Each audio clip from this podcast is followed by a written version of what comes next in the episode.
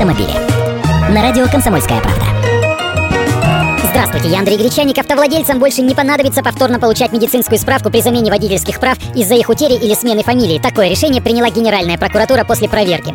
Вот прямо приятно цитировать сообщение ведомства. По результатам проверки Генеральная прокуратура РФ установила, что органы госавтоинспекции при замене водительских удостоверений в связи с изменением персональных данных, смена фамилии и тому подобное, либо в связи с утратой, хищением, зачастую необоснованно, требовали от водителей медицинские заключения. Пока это только предложение, но оно уже направлено в МВД с целью обеспечить соблюдение закона при замене удостоверений. Согласно этому документу медсправку нужно будет предъявлять только в трех случаях. При получении прав водителям после обучения в автошколе, по истечении срока действия удостоверения, то есть через 10 лет, а также в случае, если водитель ранее был лишен прав за вождение в пьяном виде. В ГИБДД пока осторожно отвечают, что после поступления в ведомство соответствующих документов они будут всесторонне изучены, после чего будут подготовлены необходимые проекты разъяснений и поправок. Хотелось бы, чтобы справку для этих случаев отменили, поскольку получение ее теперь это не пустая формальность, а долгие хождения по медучреждениям и затраты в несколько тысяч рублей. Автомобили.